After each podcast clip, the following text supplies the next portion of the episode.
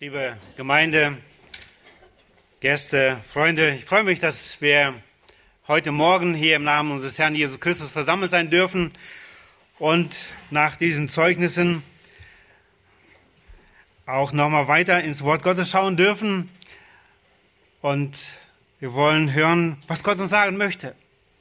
Ich möchte an dieser Stelle sagen, dass diese Predigt als erstes auch für mich persönlich gilt. Ich sage sie mir selber auch. Ich brauche sie auch. Und ich hoffe und bete dafür, dass Gott es gebraucht, uns zu ermutigen, für ihn zu leben. Vor zwei Wochen hörten wir eine Predigt, ein evangeliumzentriertes Leben von Markus, ging um den Philipperbrief, wie Paulus sich freut, zwei im Gefängnis ist, wie das Evangelium verkündigt wird. Wir hörten letzten Sonntag, dass wir die Zeit auskaufen sollen und das Leben bewusst leben sollen für den Herrn. Heute wollen wir uns einen Abschnitt anschauen in Lukas 10. Und ich habe diesen Text überschrieben und unser Thema genannt, unterwegs im Namen Jesu. Unterwegs im Namen Jesu. Wenn ihr die Bibelstelle aufschlägt, in den meisten Bibeln wird sicher dieser Abschnitt überschrieben sein, Aussendung der 70 Jünger. Wenn wir als Gemeinde ein Leitbild haben, wo wir sagen, dass einerseits unsere Beziehung nach oben Gott lieben bedeutet, eine Beziehung nach innen einander lieben, schätzen, wo wir uns zurüsten lassen, dann ist der dritte Punkt oder die dritte Beziehung, Beziehung nach außen, den Nächsten lieben, aus reinen Motiven, als Botschafter Christi möchte sagen, dass wir uns genau heute in diesem Bereich befinden, wo wir uns einfach nochmal überprüfen wollen und schauen wollen, was möchte denn der Herr von uns? Wie können wir diese Beziehung nach außen leben? Was ist wichtig dafür, dass wir auf uns selbst achten, dass wir es recht tun? Lukas 10 ist ein größer Abschnitt, deswegen werde ich immer nur ähm, abschnittweise lesen. Ich habe diese Predigt gegliedert in erstens Berufung für den Dienst, die ersten drei Verse Prinzipien für den Dienst und wahre Freude im Dienst als letzten Punkt. Und als erstes lesen wir dann die ersten drei Verse in diesem Kapitel 10, Lukas, wo ich das Thema dann überschrieben habe, die Berufung für den Dienst. Lesen wir gerade den Text, da heißt es, nach diesen aber bestimmte der Herr 70 andere und sandte sie zu je zwei vor seinem Angesicht her in jede Stadt und jeden Ort, wohin er selbst kommen wollte. Er sprach aber zu ihnen, die Ernte zwar ist groß, die Arbeiter aber sind wenige. Bittet nun den Herrn der Ernte, dass er Arbeiter aussende in seine Ernte. Geht hin, siehe, ich sende euch wie Lämmer mitten unter die Wölfe. Erstmal soweit im Text die Berufung für den Dienst. In den Evangelien werden verschiedene Gruppen als Jünger genannt. Am bekanntesten sind uns die zwölf Jünger, die Gruppe, die Jesus berufen hat und mit denen er circa drei Jahre durchs Land Israel gereist ist und ja, sein Ankommen, sie verkündigten, aber auch denn das, was sie, was Jesus tun sollte. Sie waren in seinem Auftrag unterwegs, meistens mit ihm und durften vieles lernen. Als zweites sehen wir, dass von diesen zwölf gab es drei Jünger, die intensiver vom Herrn unterwiesen wurden. Zum Beispiel die mit auf dem Berg der Verklärung gewesen sind. An dieser Stelle heute in Lukas 10 lesen wir von einer weiteren Gruppe, die Jesus, wie es hier heißt, bestimmte. Das sind die 70 Jüngern. Es gibt Übersetzungen, gerade die Luther, wo es 72 heißt, aber das ist nicht so wichtig jetzt für uns. Es sind die 70 Jünger, die Jesus hier bestimmt und zwar mit einem Dienst beauftragt. Die Aussendung der 70 ist nur im Lukasevangelium beschrieben. Auch Mose hatte seinerzeit 70 Älteste ernannt als seine Stellvertreter in 4. Mose 11. Die zwölf Jünger waren nach Galiläa ausgesandt, lesen wir gerade im Kapitel 9, also im vorherigen Kapitel unseres Textes, in den ersten sechs Versen. Die 70 Jünger wurden in jede Stadt und jeden Ort gesandt, wo Christus noch hinkommen sollte, heißt es. Das heißt innerhalb Judäas und Pereas, Samaria. In welcher Zeit des Dienstes Jesu befinden wir uns? Wenn wir diesen Text vor uns haben, dann lesen wir, wenn wir kurz zurückschauen in Kapitel 9 ab Vers 51, das zeigt uns, in welcher Zeit auch dieses äh, Ereignis sich abspielte.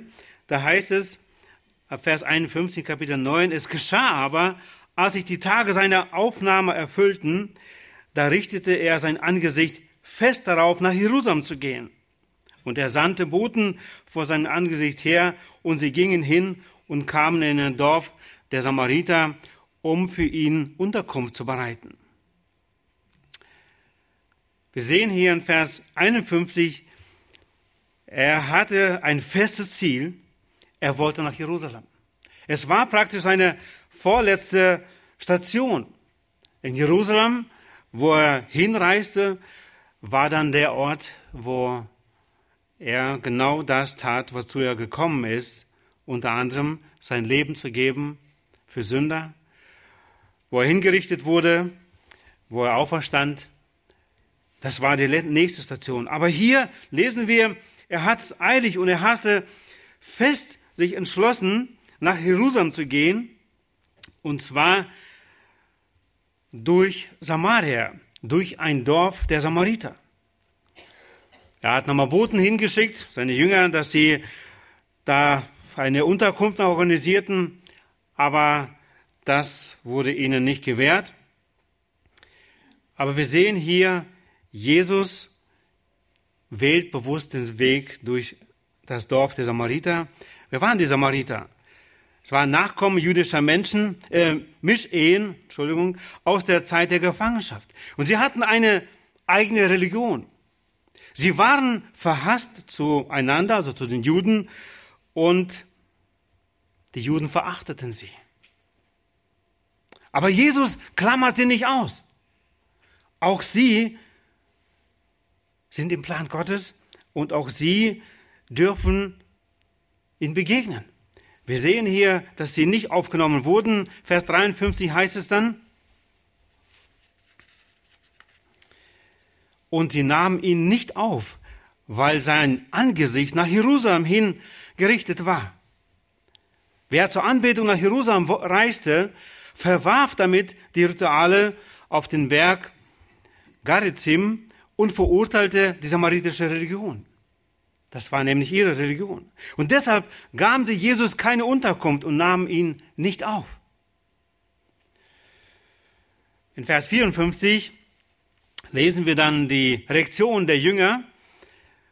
Als aber seine Jünger Jakobus und Johannes das sahen, sprachen sie, Herr, willst du, dass wir sagen, dass Feuer vom Himmel herabfallen und sie verzehren soll? Er wandte sich aber um und schalt sie, und sie gingen nach einem anderen Dorf. Es war eine Reaktion von Jakobus und Johannes auf diese Nichtannahme der Samariter von ihrem Herrn Jesus Christus, die Jesus nicht gelobt hat, aber er schalt sie. Ich hoffe, dass wir uns nicht wiedererkennen, wenn es um bestimmte Gruppen von Menschen geht in unserem Umfeld, die es heißt auch, ja, das Evangelium zu bringen. Dass wir offen dafür sind und auch sich freuen, wenn sie auch das Evangelium hören. Sie gingen weiter zu einem anderen Dorf. Dann lesen wir von drei Personen, die Jesus begegneten, wo es nochmal um die Nachfolge ging. Jesus ihnen sehr deutlich sagte, was die Bedingungen der Nachfolge sind. Wir lesen aber, dass sie ihre eigenen Bedingungen hatten. Und das geht natürlich nicht. Und danach sehen wir in Kapitel 10, wo Jesus diese 70 bestimmte und sandte sie je zu zwei vor seinem Angesicht her in jede Stadt und jedem Ort, wohin er selbst kommen wollte. Wie weit würde Jesus heute gehen ähm, mit dem Evangelium? Damals hieß es, da wo Jesus selber hingehen wollte, aber er hatte wenig Zeit oder keine Zeit mehr. Sein Ziel war Jerusalem und da sollte das geschehen, wozu er, wie schon sagte, gekommen ist. Wir lesen interessant in Offenbarung 7, Vers 9, das ist dann bereits nach der Trübsalzeit, da lesen wir, wird es eine große Schar sein aus allen Nationen, allen Stämmen und Völkern und Sprachen. Das ist ein Stück weit, glaube wie weit der Auftrag auch heute für uns gilt. Er sprach aber zu ihnen, Vers 2, die Ernte zwar ist groß, die Arbeiter aber sind wenige. Es ist eine große Aufgabe. Es sind viele Städte und Dörfer und Jesus schickt hier diese 70. Er bestimmt sie und sendet sie aus.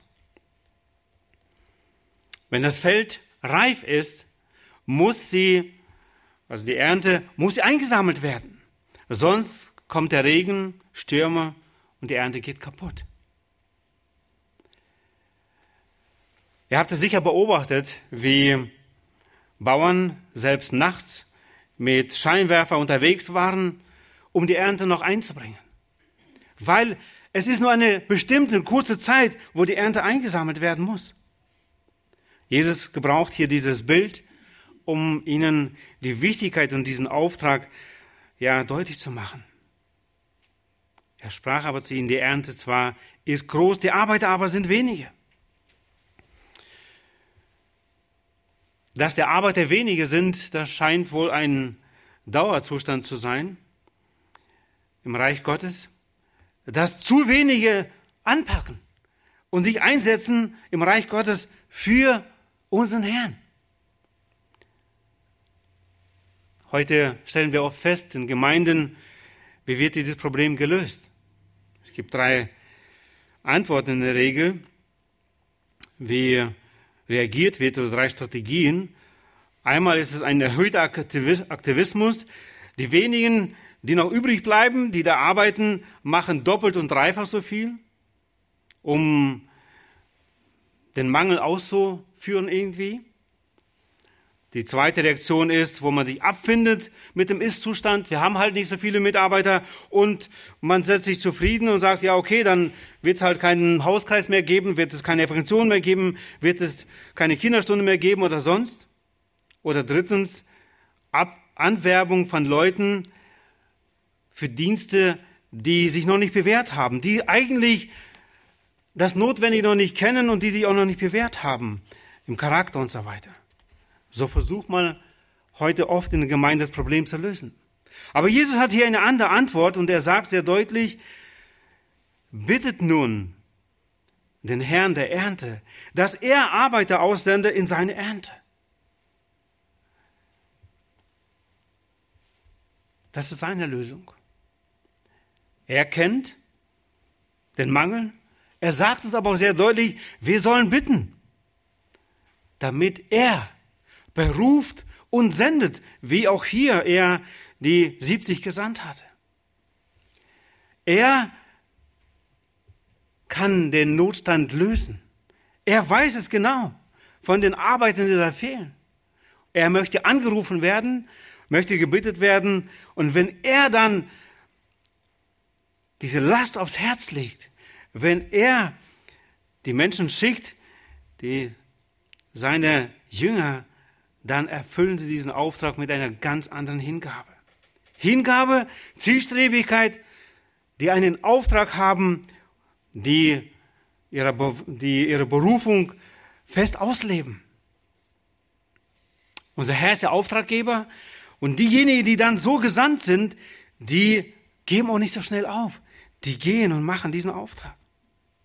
Vers 3 heißt es dann, geht hin, siehe, ich sende euch, wie Lämmer mitten unter die Wölfe.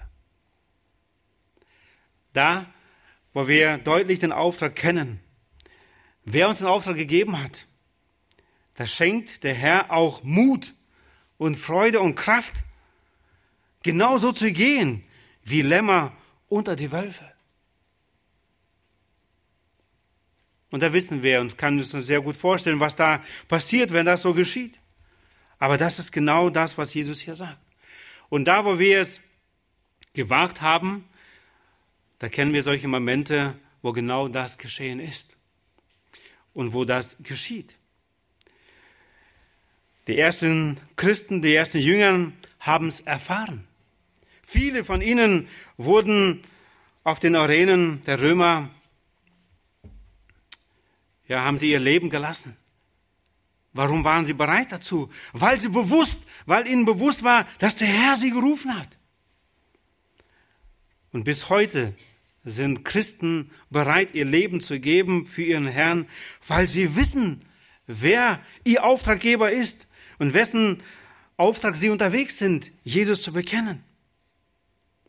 Und das ist so wichtig, die Frage der Berufung für einen selbst. Diese Frage stellt sich immer wieder. Vor 25 Jahren war ich selber noch auf der Schulbank in Brake und bereitete mich für den Dienst vor oder wir uns als Familie. Und eigentlich stand täglich die Frage auch für mich, Herr, wo willst du mich haben? Wo möchtest du mich gebrauchen für dich? Du kennst mich. Ich bin ein Angsthase. Ich habe Angst. Aber Herr, was willst du? Einer unserer Lehrer sagt uns oft, wenn du vor Gott stehen kannst, dann kannst du auch vor Menschen stehen.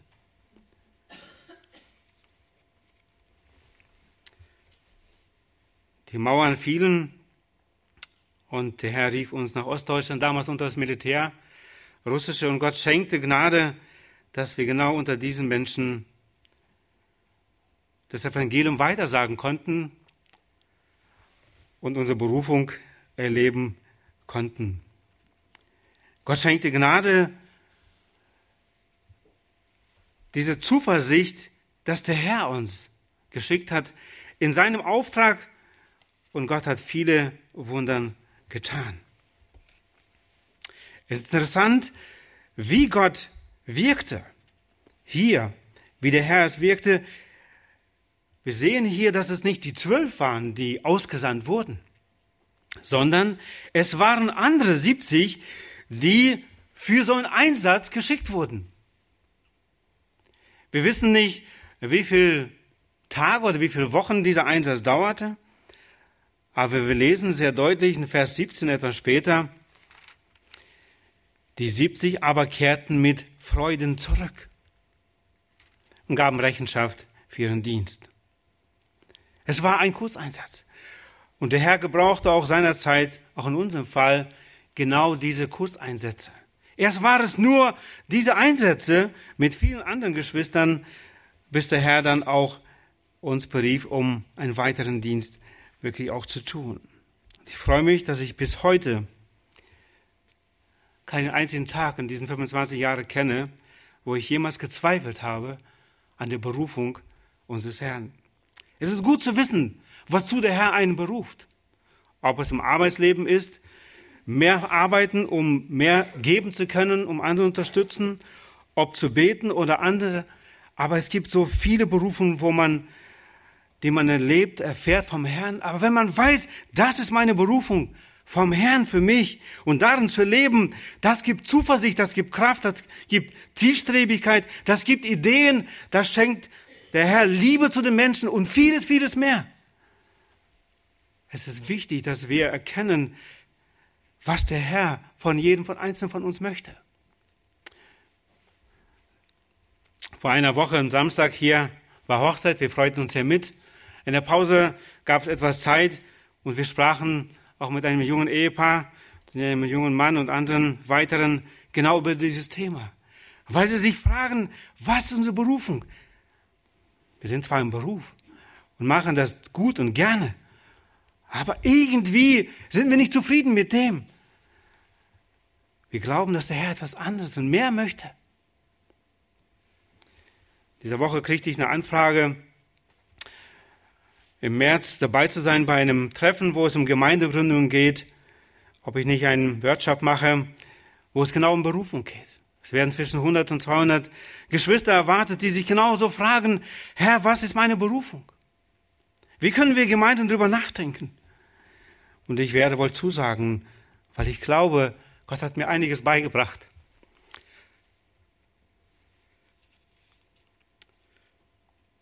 Und ich durfte lernen, wie wichtig es ist, aus Berufung zu leben. Als zweites sehen wir hier, wie Gott, wie unser Herr einige Prinzipien für die Jünger mitgibt, ab Vers 4. Es ist ein Abschnitt bis 16. Ich werde nicht alle Verse lesen, aber immer nach und nach einige, wo wir, ich glaube, einige Prinzipien erkennen können, die auch heute noch für uns aktuell sind. Sie sollten, ich lese ab Vers 4, tragt weder Börse noch Tasche noch Sandalen. Sie sollen sich nicht viel Gepäck mitnehmen. Ähm, das Prinzip beschwert euch nicht mit ähm, überflüssigen Dingen. Es war nur ein Kurseinsatz und sie brauchten nicht hier noch zwei Paar Schuhe und, und, und. Sie sollten losgehen. Der Auftrag ist so eilig. Packt nicht eure Koffer, geht los. Ich werde für euch sorgen. Und sie sind hier unterwegs. Als nächstes sagt Jesus hier ihnen, und grüßt niemand auf dem Weg. Oh, das könnte falsch aufgenommen werden, oder? Wenn wir nicht grüßen würden.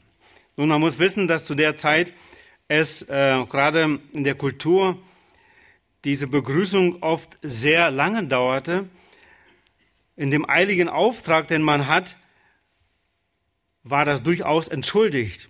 In Lukas 11, 43, da lesen wir, wo Jesus die Pharisäer ähm, anprangert und sagt, in Lukas 11, Vers 43, wehe euch Pharisäern, dass ihr den ersten Sitz in den Synagogen und die Begrüßungen auf den Märkten liebt.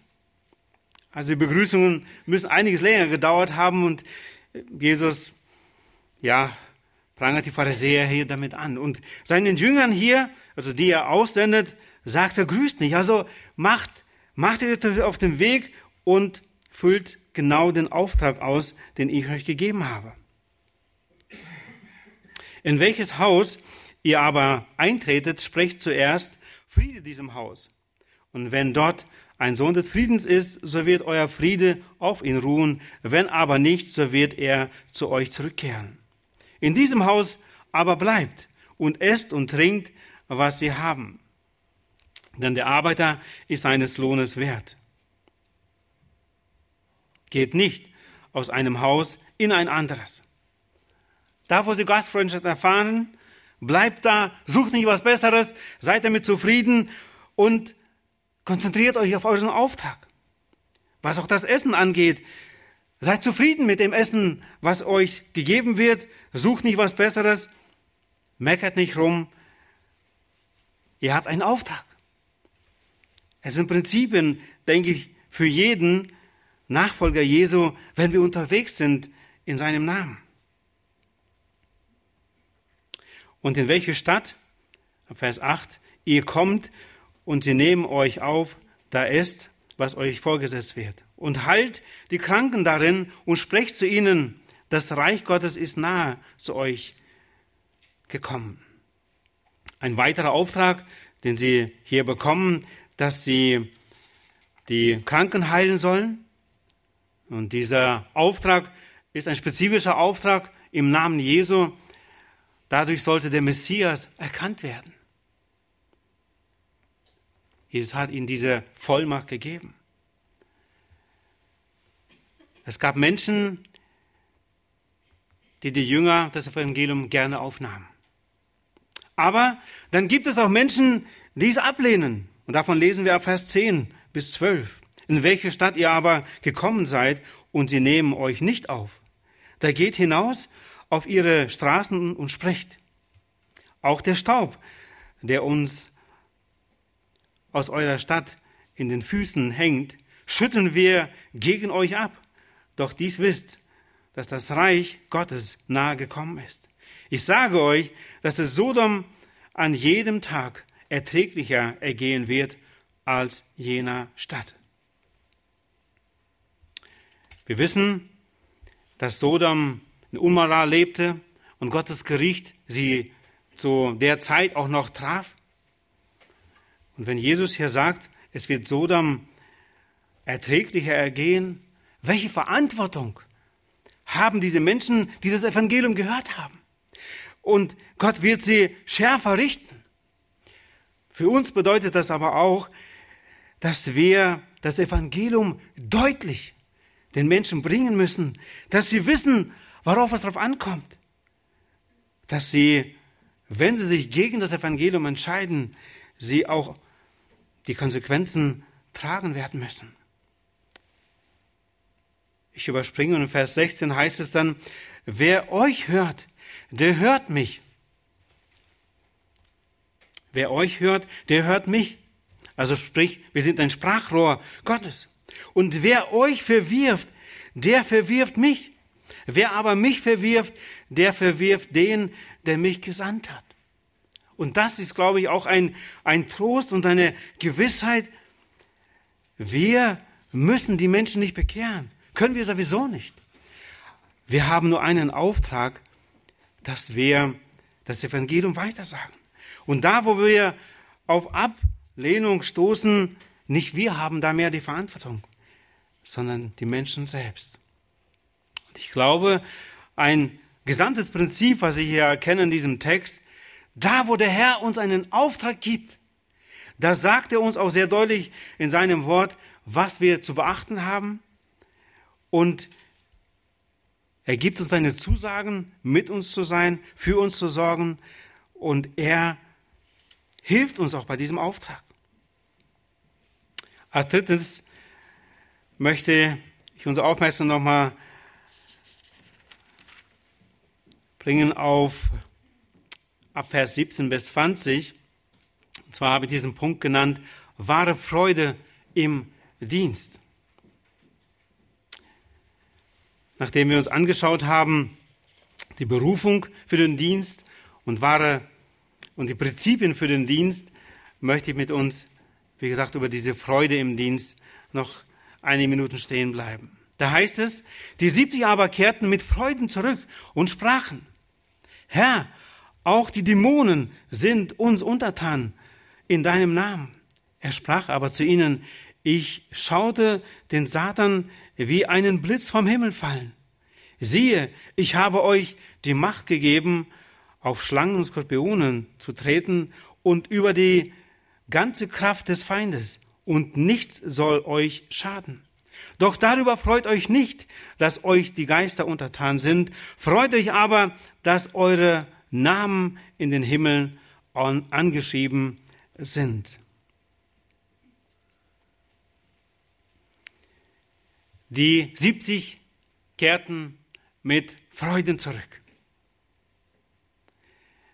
Wie wir Vers 1 bereits gesehen haben, bestimmte der Herr diese 70 und sandte sie je zu zweit aus.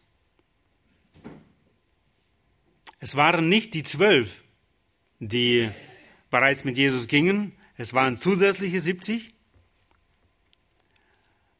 Und für sie war das schon überwältigend, was sie so erlebten. Wir sehen hier sehr deutlich in diesem Text, er gab ihnen einen Auftrag und Vollmacht, den Einsatz in jeder Stadt und jedem Ort, wohin er selbst kommen wollte, zu gehen.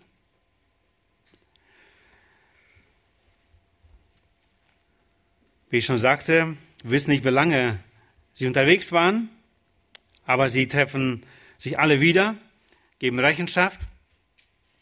Sie waren ganz sicher vorher auch und sie hatten ihre Familien, ihre Arbeit. Sie haben diesen Kurseinsatz gemacht, kommen zurück und freuen sich riesig über das, was sie erlebten. Sie sagen, Herr, auch die Dämonen sind uns untertan in deinem Namen. Nun, nachdem Jesus ihnen deutlich gesagt hat, dass er aufgepasst hat, dass er ihnen die Kraft gegeben hat, denke ich, ist es wichtig auch für uns zu sehen, dass er derjenige ist, der uns beschützt, der uns hilft, der uns beisteht und dass wir uns einfach dem Herrn dankbar ja immer wieder zuwenden und sagen, Herr, danke für das, was du gewirkt hast. Sie erlebten nun, was durch diesen Gehorsam entstehen, entstanden ist. Sie haben so viel Freude erlebt. Und ich glaube, die meisten von uns haben es auf jeden Fall schon erfahren, was es bedeutet, wenn wir im Gehorsam unterwegs sind. Welche Wunder der Herr tut.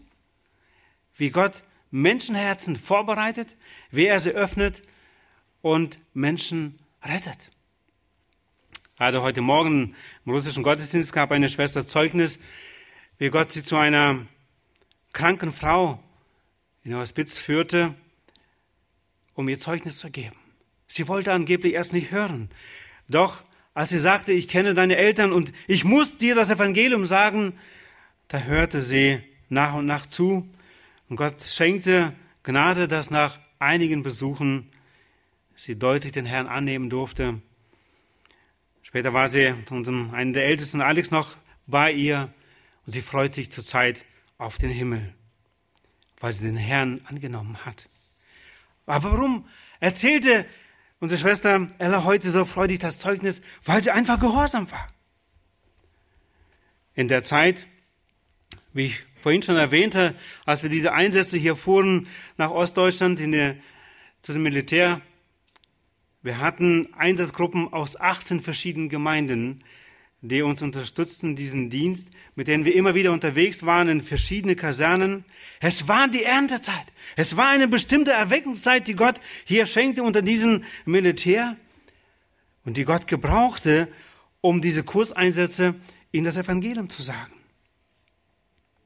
Und ohne diese vielen Helfer wäre das auch für uns nicht tragbar gewesen. Aber Gott hat genau dieses gebraucht. Und hat viele Wunder getan. Jesus macht es ihnen daher sehr deutlich, mit wem und wie dieser Einsatz geschieht und wie gefährlich auch er ist und was da im Hintergrund alles ab, abgeht. Er spricht hier sehr deutlich vom Satan und und und. Ich möchte an dieser Stelle einen Text uns lesen aus Epheser 6, wo Paulus es deutlich bringt, aufzeigt, was da geschieht, wenn wir uns unterwegs machen, wenn wir unterwegs sind, das Evangelium weiterzusagen. Paulus war ja selbst auch unterwegs und er bittet auch die Gläubigen hier sehr deutlich für ihn zu beten. Ich lese es aus Epheser 6 ab Vers 10. Da heißt es, schließlich werdet stark im Herrn und in der Macht seiner Stärke. Zieht die ganze Waffe durch den Gottes an, damit ihr gegen die Listen des Teufels bestehen könnt. Denn unser Kampf ist nicht gegen Fleisch und Blut, sondern gegen die Gewalten, gegen die Mächte, gegen die Weltbeherrscher dieser Finsternis, gegen die geistigen Mächte der Bosheit in der Himmelswelt. Deshalb ergreift die ganze Waffenrüstung Gottes, damit ihr an dem bösen Tag widerstehen und wenn ihr alles ausgerichtet habt, stehen bleiben könnt.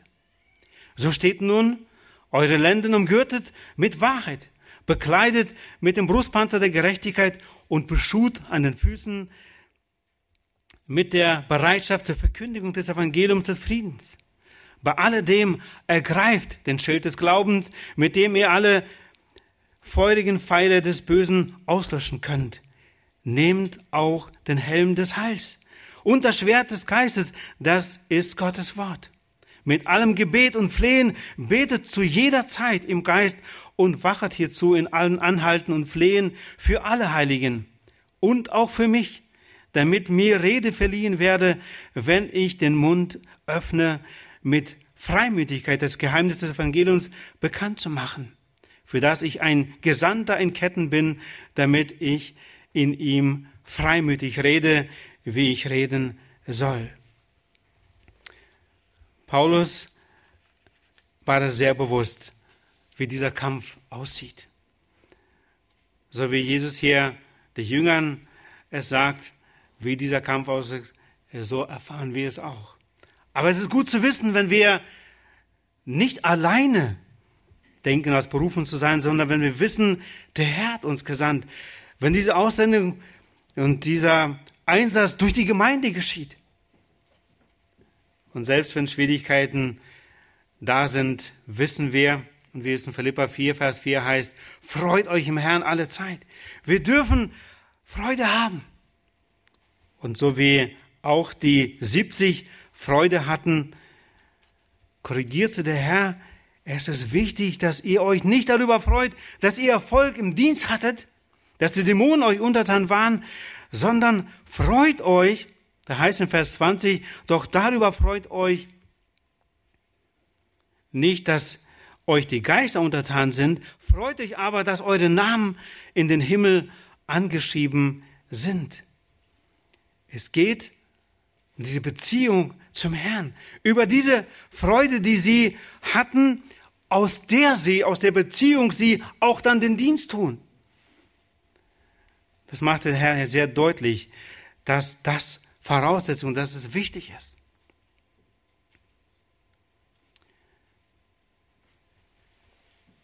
Zurzeit beten wir für ein Team, für einen Einsatz unter den Kindern im Internat in der Ukraine, wo unsere Missionarin Svetlana Rabakon arbeitet. Wir wollen sie besuchen, für einige Tage sie unterstützen und wir beten für dieses Team.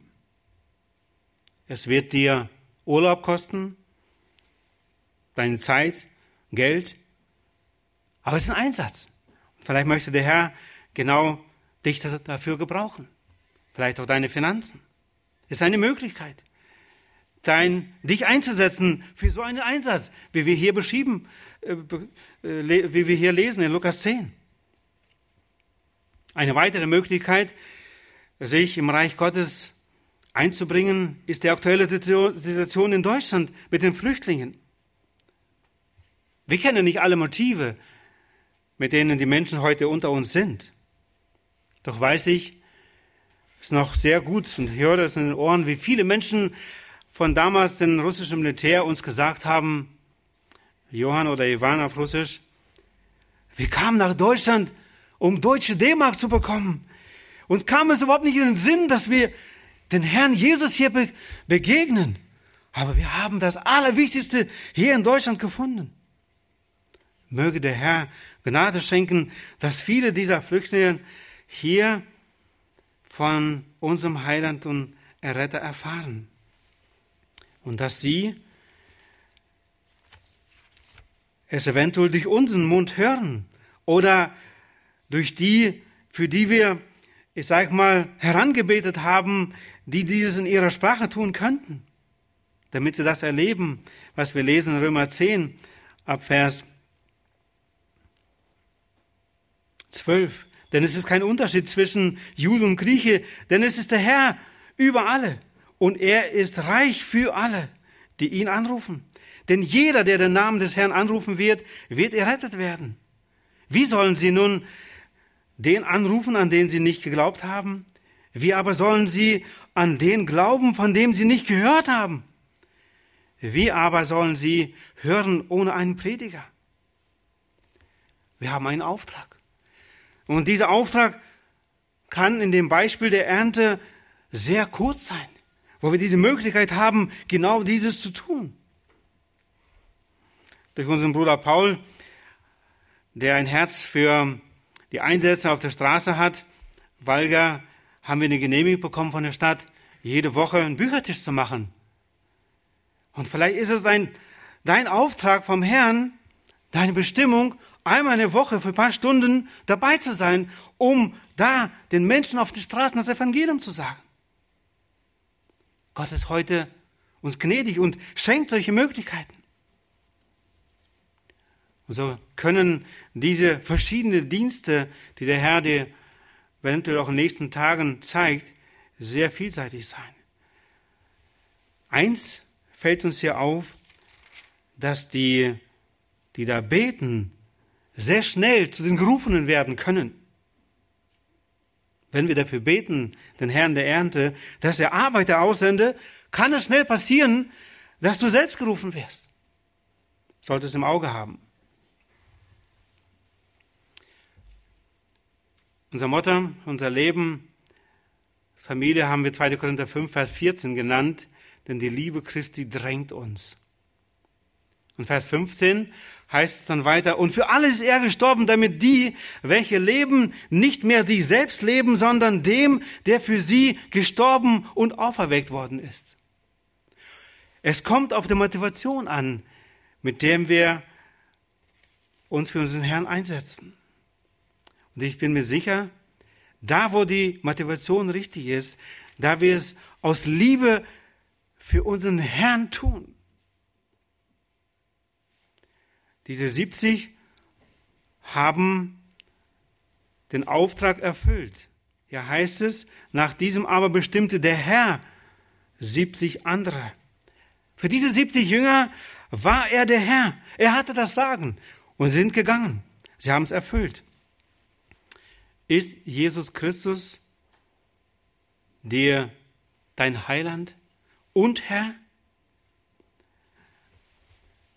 Dann sei offen für seinen Auftrag. Es ist spannend, mit ihm zu leben. Und das Leben ist viel zu kurz. Es wird viel zu schnell vorbei sein. Aber da, wo wir unsere Zeit und Geld, unser Leben einsetzen dafür, dass wir im Auftrag unseres Herrn unterwegs sind, wie das Thema ich genannt habe, da werden wir viel Freude erleben. Und wir werden noch viele weitere Zeugnisse hören, wie wir es gerade gehört haben. Ich freue mich auf die Zeit im Himmel, wo diese Zeugnisse wir ausführlicher hören werden, wo wir noch mehr staunen werden über Gottes Wirken in unserem Leben, im Leben unsere Mitjünger. Und zu diesem möchte ich uns aufrufen, möchte ich uns ermutigen, unterwegs zu sein im Namen unseres Herrn, indem du dich deiner Berufung klar bist, indem du das hinterfragst, indem du die Prinzipien für deinen Dienst im Wort Gottes dir erforscht und indem du wahre Freude am Herrn hast damit du andere anstecken kannst. Möge der Herr uns bei diesem Auftrag helfen. Amen. Wir wollen noch gemeinsam unseren Herrn danken für seine Gnade in unserem Leben bis jetzt. Stehen wir dazu nach Möglichkeit auf. Herr Jesus Christus, hab herzlichen Dank, dass du bereit warst, den Thron des Vaters zu verlassen. Und wir lesen so deutlich, dass du gesagt hast, ich bin vom Himmel gekommen. Du hattest einen Auftrag, du warst bereit, dein Leben stellvertretend für uns zu geben. Du hattest ein Ziel, die Jünger zuzurüsten, vorzubereiten, damit sie das Evangelium weitertragen zu anderen Menschen. Und danke, dass dieses Evangelium auch zu mir persönlich gekommen ist, dass ich es erfahren durfte es im Glauben annehmen durfte und heute mich freue über das Leben mit dir und für dich. Hab herzlichen Dank für die Ermutigung, die du mir persönlich gegeben hast durch diesen Text. Und ich möchte dich bitten, dass du uns hilfst, als Gemeinde diesem deinem Auftrag, auf Auftrag treu zu sein. Auch wenn wir in den nächsten Tagen mit vielen Mitarbeitern zusammen sein werden, möchte ich bitten, schenkt, dass wir uns ermutigen, gegenseitig, dass wir neu erkennen und sehen, Herr, was dein Auftrag für uns als Gemeinde auch hier vor Ort ist, dass wir ihn erkennen und ihn dann auch ausführen, dir zur Ehre. Gebrauche du uns als deine Zeugen, als deine Nachfolger, dir zur Ehre. In Jesu Namen, Vater. Amen.